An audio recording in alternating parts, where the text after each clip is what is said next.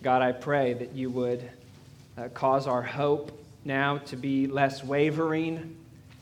God, I pray you would speak to us through your word in a powerful way. God, we want to ask you again what we've asked you many times, that your word would not go forth in word only, but in power and in the Holy Spirit and with full conviction. God, I pray that you would cause us to be glad in the salvation that you have brought in Christ. God, I pray that you would work in each one of our hearts, whatever would be pleasing to you. And we pray this in the name of Jesus. Amen.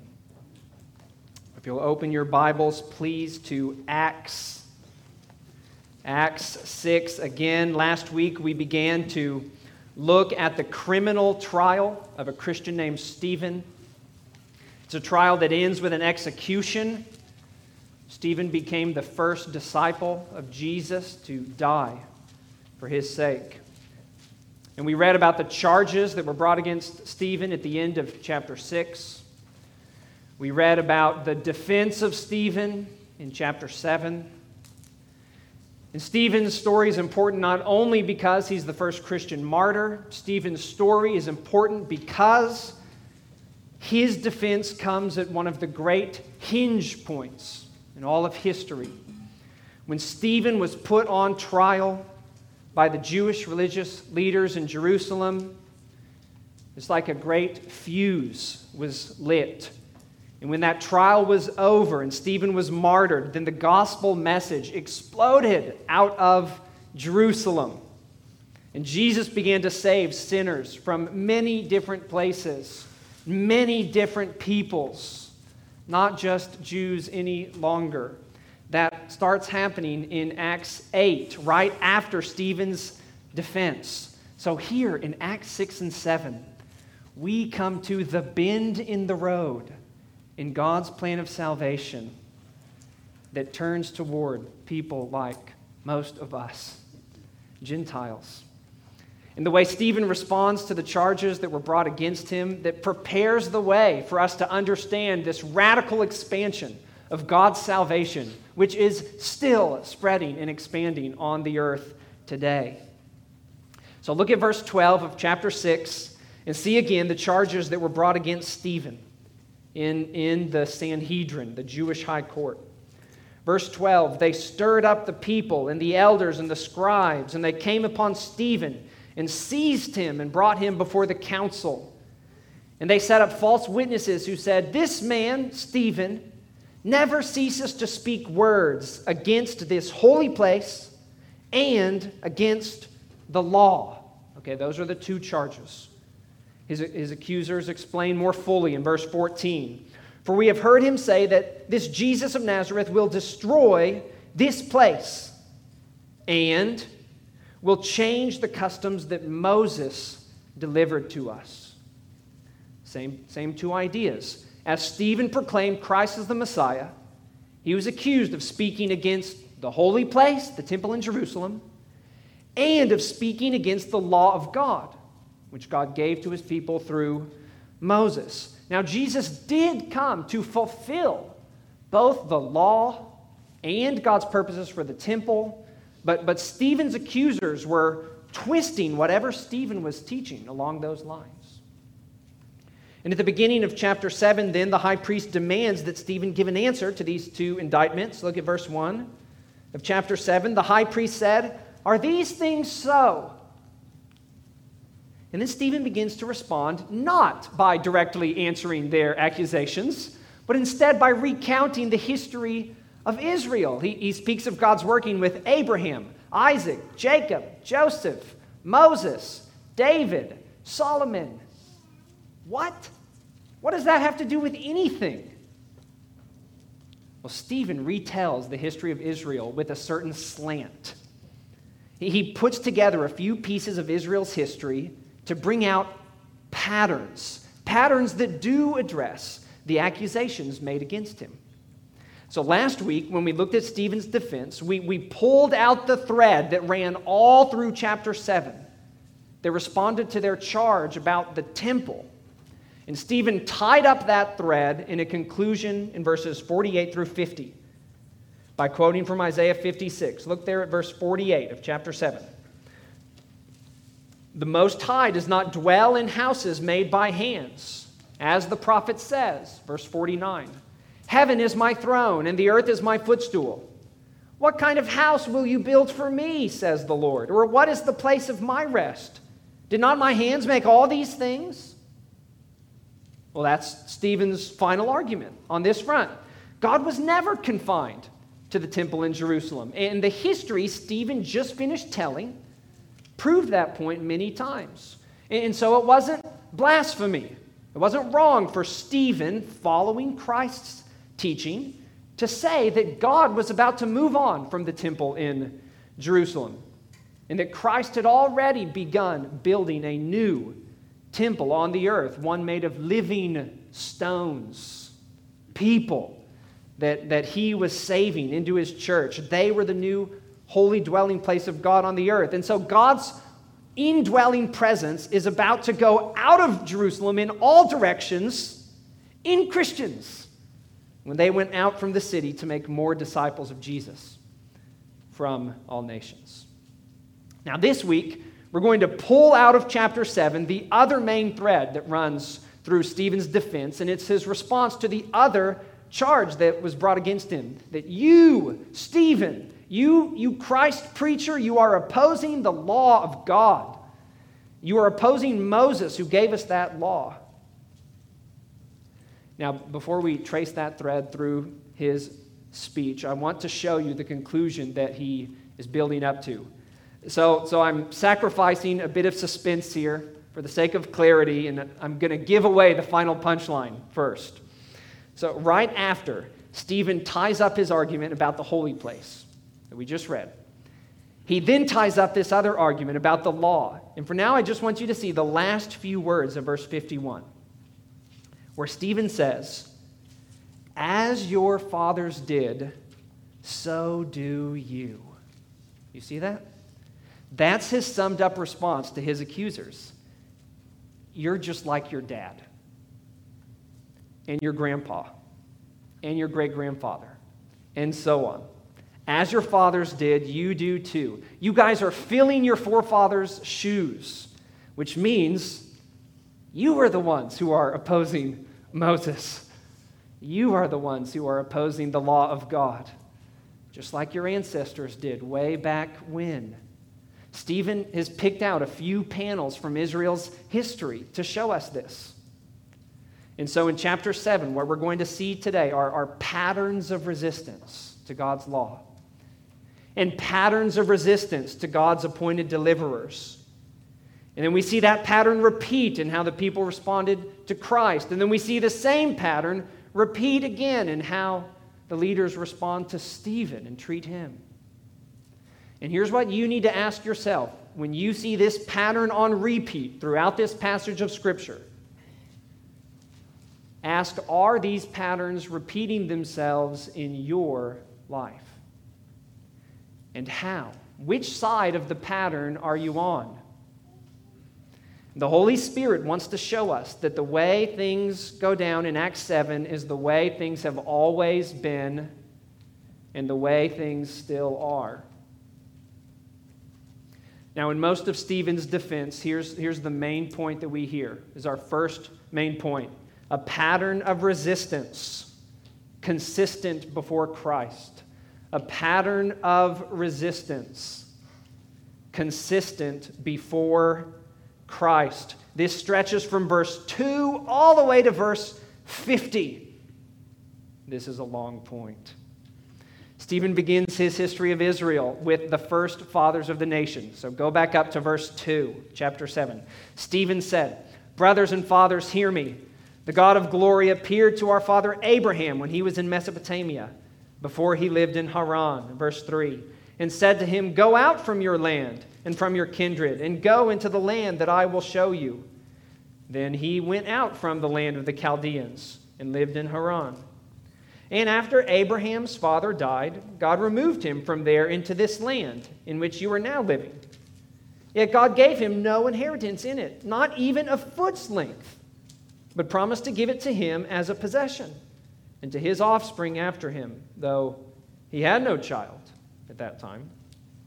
Verse 6, and God spoke to this effect, that his offspring would be sojourners in a land belonging to others, who would enslave them and afflict them 400 years. But I will judge the nation that they serve, said God. And after that they shall come out and worship me in this place. And he gave him the covenant of circumcision. And so Abraham became the father of Isaac and circumcised him on the 8th day. And Isaac became the father of Jacob, and Jacob of the 12 patriarchs. And they became the 12 tribes of Israel. So Stephen first rehearsed how God began to make his people Israel by making promises to Abraham and his offspring. And then to confirm these special promises, God made a covenant with Abraham. And then God gave a special physical sign that represented these covenant promises, the sign of circumcision. So Abraham circumcised Isaac, and all generations of Israelites would do likewise after that. God told them to. It was a physical sign that they were the people who had inherited these promises of God's blessing that God made to Abraham's family. It was a sign that was supposed to mark them off as being set apart for God. Now, the Jewish leaders who were listening to Stephen would have no problems with anything Stephen said in this opening statement. They may have liked it. They were all descendants of Abraham. No doubt they had all been circumcised on the 8th day, just as God commanded Abraham, which God commanded again in the law of Moses. But Stephen doesn't just say all this for the sake of saying something that his hearers would like before saying something that they wouldn't. Now, all of this is a setup. Now, in part, it's just a setup for the story that Stephen will tell next in his Israel's history.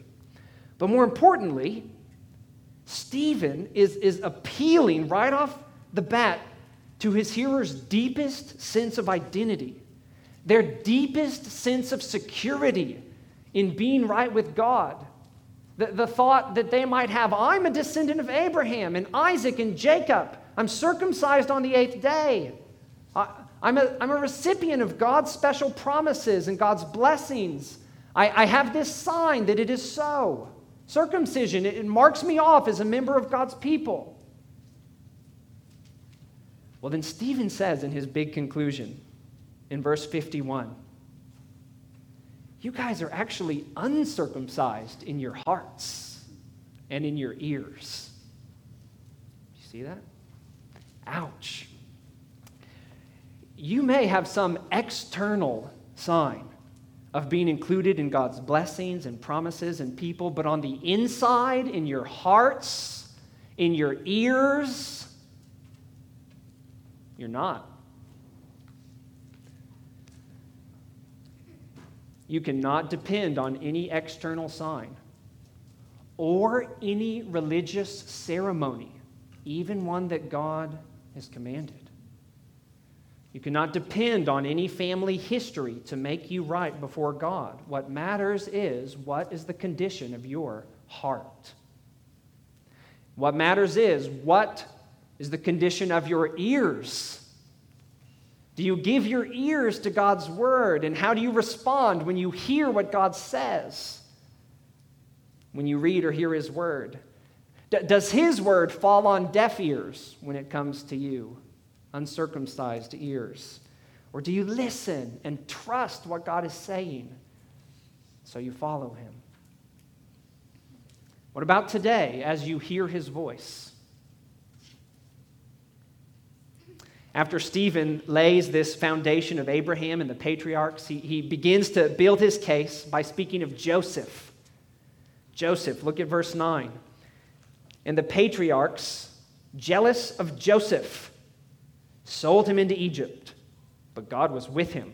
Verse 10, and rescued Joseph out of all his afflictions and gave him favor and wisdom before Pharaoh, king of Egypt, who made him ruler over Egypt and over all his household.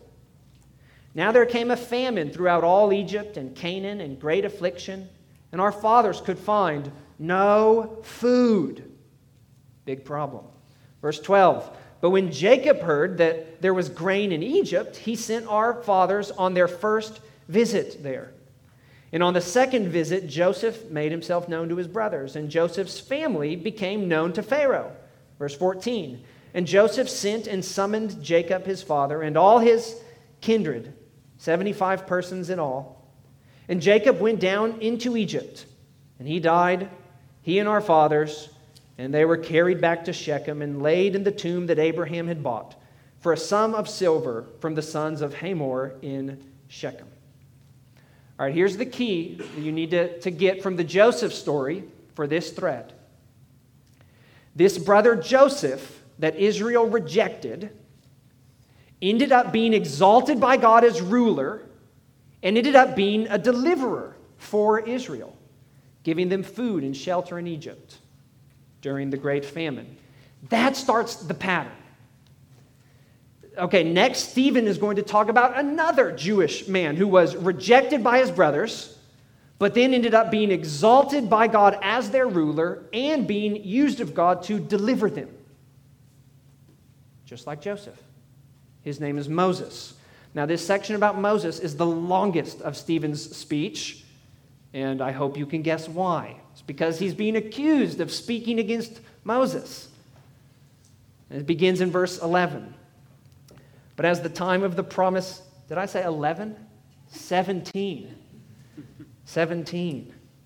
But as the time of the promise drew near, which God had granted to Abraham, the people increased and multiplied in Egypt, until there arose over Egypt another king who did not know Joseph. Verse 19, he dealt shrewdly with our race and forced our fathers to expose their infants so that they would not be kept alive.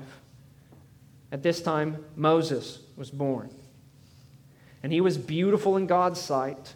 He was brought up for 3 months in his father's house, and when he was exposed, Pharaoh's daughter adopted him and brought him up as her own son.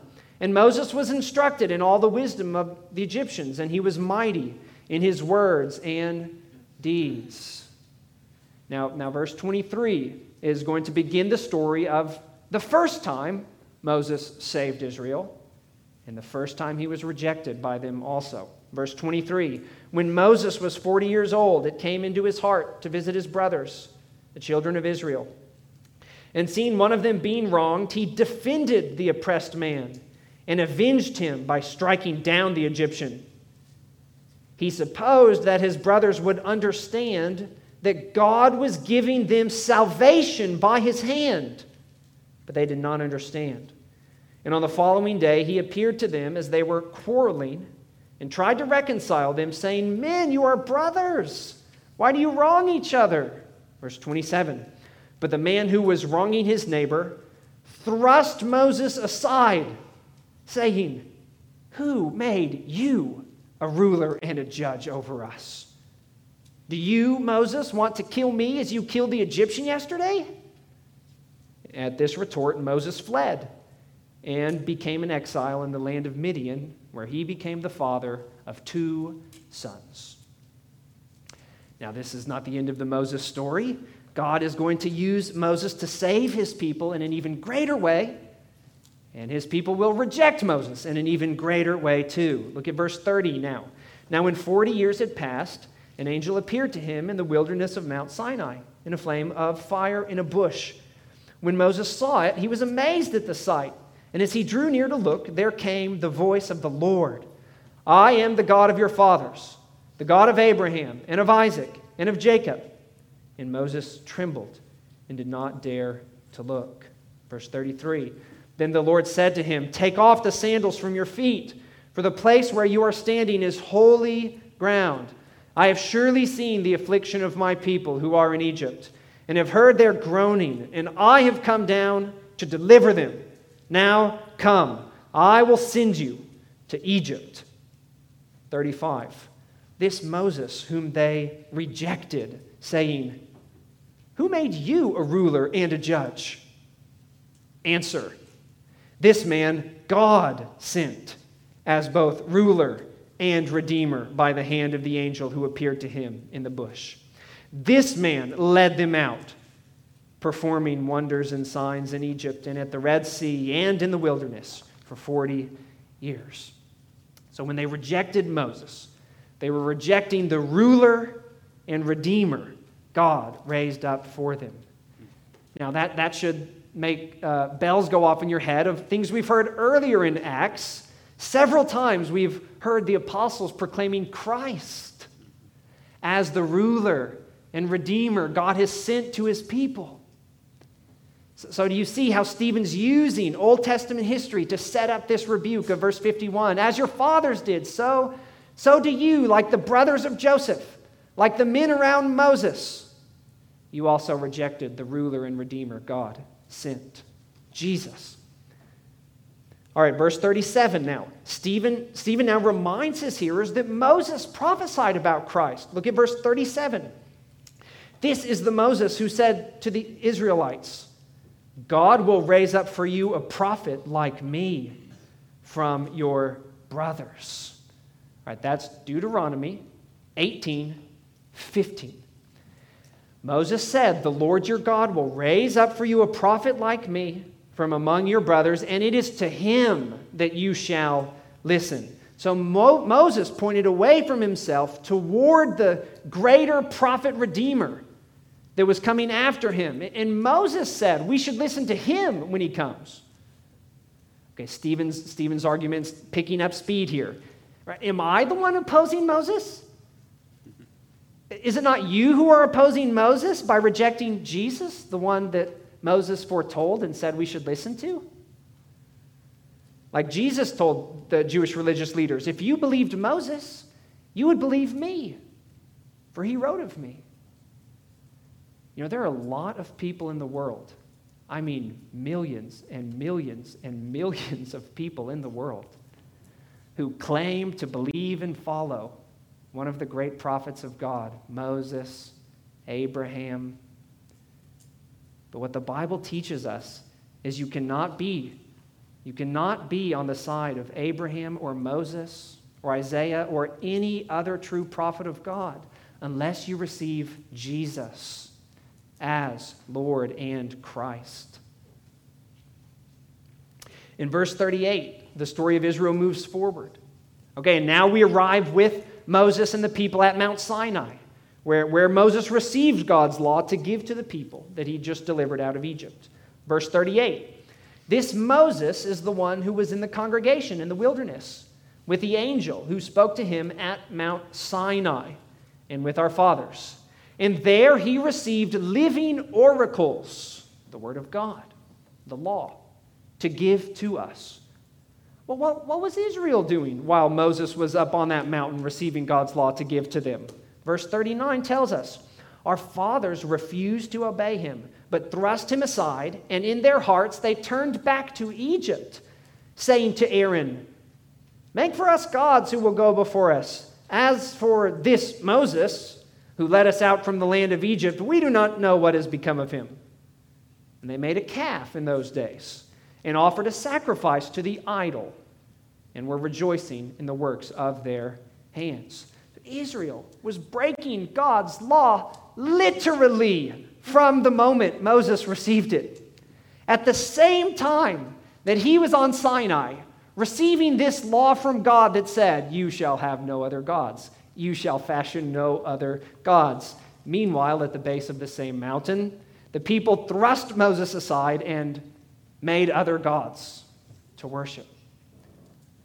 Again, Stephen is saying, will you accuse me of never ceasing to oppose God's law? If you want to see people opposing God's law and God's lawgiver, you just need to look down our family tree. They've been doing that from the beginning. And then look in the mirror and see that you're just like them. Stephen's laying it on thick here, I think. Now, I want to give us a word of caution at this point. As we overhear Stephen talk about Israel's consistent resistance to God's law and God's salvation, we need to be careful that we do not respond in our hearts with a false sense of spiritual superiority or a condescending self righteousness. According to the message of the Bible, the Israelites are not the black sheep of humanity. As they sinned and strived against God, they were really representative of all sinful humanity. The story of Israel is meant to show us that all peoples are black sheep. We all have sinned. We all have gone astray like sheep. No one seeks for God on his own apart from God's grace. And the Apostle Paul tells us that in Romans 9 through 11, he talks a lot about how Israel rejected Christ, and then he speaks very directly to Gentile Christians, and he says, you be careful. Don't be arrogant. Do not become proud, but fear. See how they were cut off because of their unbelief, and so keep a close watch on yourself, so that you don't fall into the same. Don't be wise in your own eyes, he says. So don't trust in yourself that you are righteous, thinking you're not like other sinners. Now, what you should do when you hear about the continual resistance of Israel to God, it should make you cling all the more closely to Jesus and rely on his grace and the righteousness we can have in Christ. So be careful how you listen today as Stephen rebukes Israel's leaders by way of Israel's history. Be watchful over yourself and be grateful to God for the power of his grace. Now, the next part of Stephen's defense, he quotes the book of Amos to recount how Israel kept breaking God's law with more idolatry after Sinai. And for that, God brought judgment upon them, exile, out of the land into Babylon. Look at verse 42. But God turned away and gave them over to worship the host of heaven, as it is written in the book of the prophets. Did you bring me slain beasts and sacrifices during the 40 years in the wilderness, O house of Israel? You took up the tent of Moloch and the star of your god Rephan, the images that you made to worship. And I will send you into exile beyond Babylon. Will you condemn me for setting aside the law of Moses? Remember the exile. Our whole nation set aside the law of Moses and received God's judgment because of it. Again, like Jesus told the leaders of Israel in his day, has not Moses given you the law? And yet none of you keeps the law. John 7:19. Jesus also said to them, do not think that I will accuse you before the Father. There is one who accuses you, Moses, on whom you have set your hope. John 5:45. What does that mean? On the basis of the law of Moses, you stand accused and guilty and sentenced to God's judgment like your forefathers. All those who hope in Moses do, meaning all those who hope in their own efforts to keep God's law, Jew or Gentile, all who hope in their own law-keeping will end up under God's judgment, like Israel did in exile in Babylon. This history that Stephen retells in these last few verses, that should put to rest any hope any person has that they could be right with God just by their own ability to keep God's law.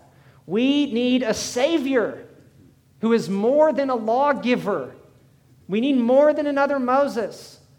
We need a Savior from God who can deliver us from our sin and from the judgment we deserve for our law breaking. And that's what we have in Christ. That's what you can have in Christ.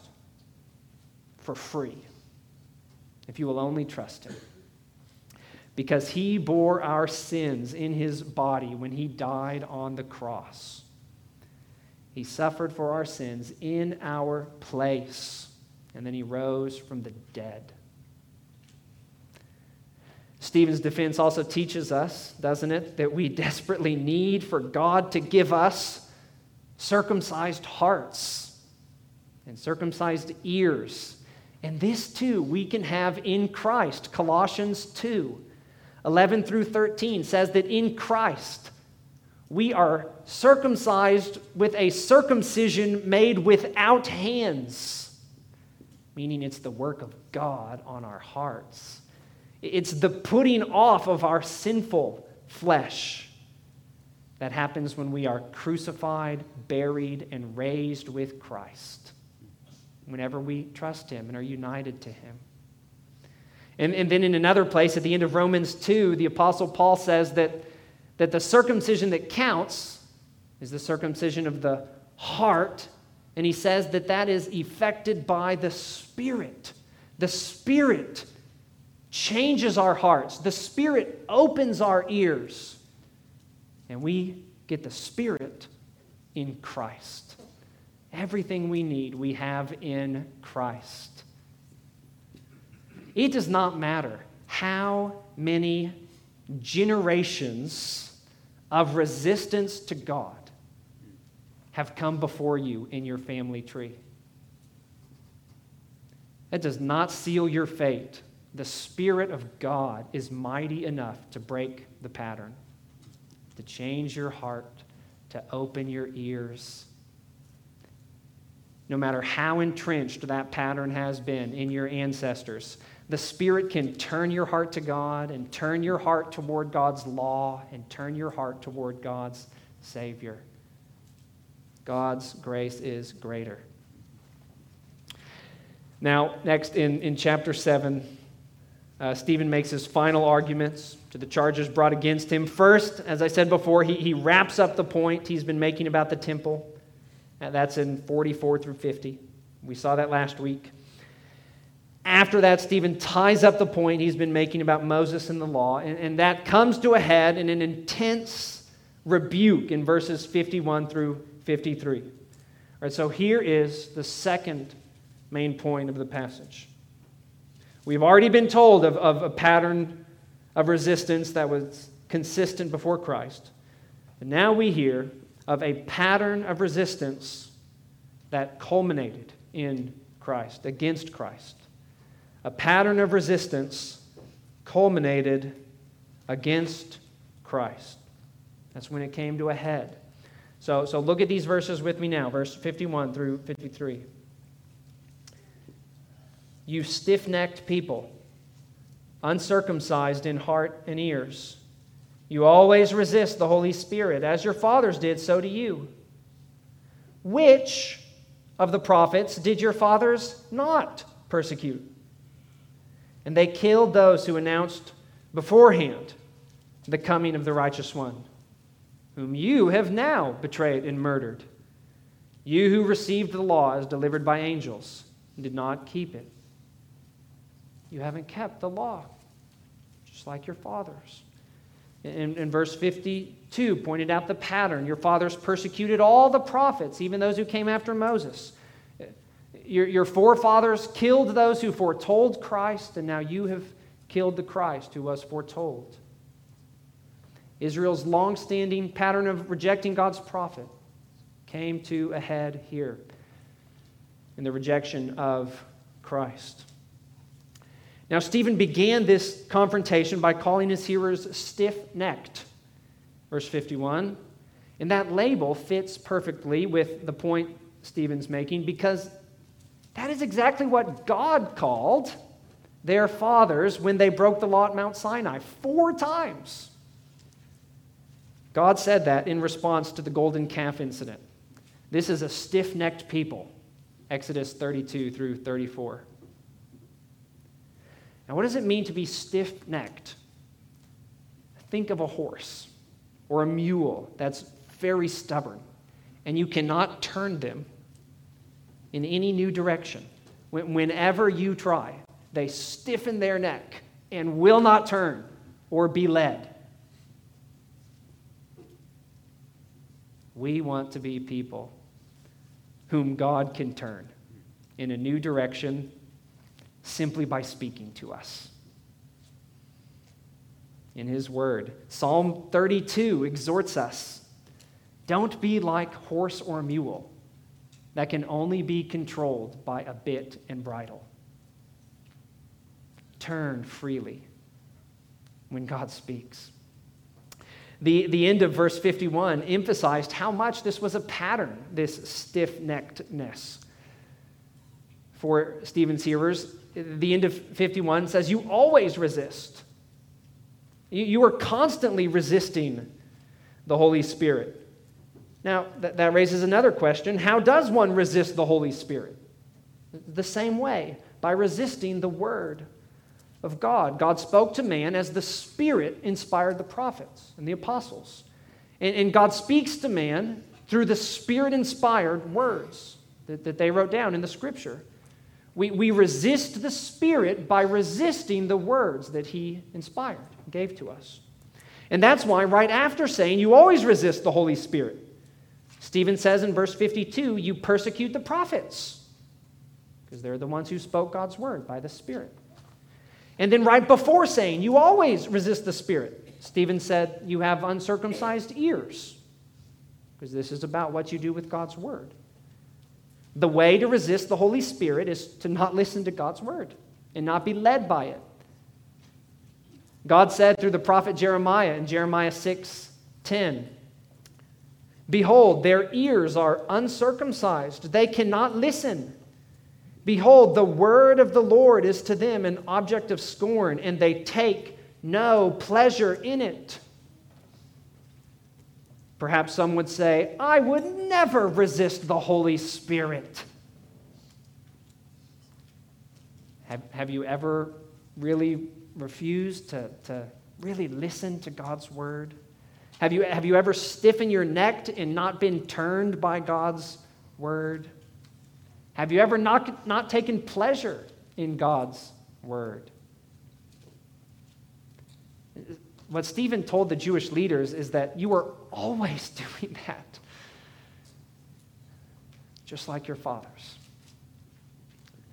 So, as you consider this pattern, ask yourself, does this family pattern fit your life? Are you the spiritual children of these fathers? Do you share the distinctive family traits? A stiff neck and uncircumcised ears. Cry out to God. Ask for His help. Ask for His mercy. You will find both in Christ. Now, there's something else we need to notice about these patterns of resistance from Israel's history, which culminate against Christ. So consistently, have you noticed, what's marvelous is that God uses the resistance that His ruler and redeemer faces to accomplish His saving purposes. All right, Joseph was rejected by his brothers, but God turned that rejection as what worked out for the rescue of his brothers. If he wasn't sent to Egypt, he never could have delivered them from the famine. And likewise, Moses was rejected by his Jewish brothers, but God turned that rejection for good too. Moses went to Midian after his brothers rejected him. That's where God met him and sent him back to Egypt to rescue them out of slavery. And Jesus, likewise, was rejected by his countrymen, but their rejection of him, killing him on a cross, was the very thing God used to rescue all his people, counting all their sins against Christ on that cross. So all these repeated rejections that climax in the rejection of Christ all ultimately show the incredible wisdom and goodness and mercy of God, because time and again, God turns the rejection around and makes it the means by which He rescues, even how He rescues some of those rejectors. What an amazing God. God turns the consistent rejection of man into man's redemption. Now this wonderful and terrible pattern that we've seen today repeats itself one final time in our passage. And this is the third and last main point. A pattern of resistance continued after Christ. A pattern of resistance continued after Christ. Now, continued against whom?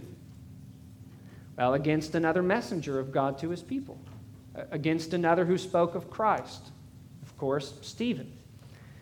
The Jewish leaders proved Stephen's point by continuing to resist the words of the Spirit that he was speaking, by treating him the same way they treated Christ, the same way their fathers treated the prophets, just like Jesus told his disciples would happen, like Matt read from Matthew 5.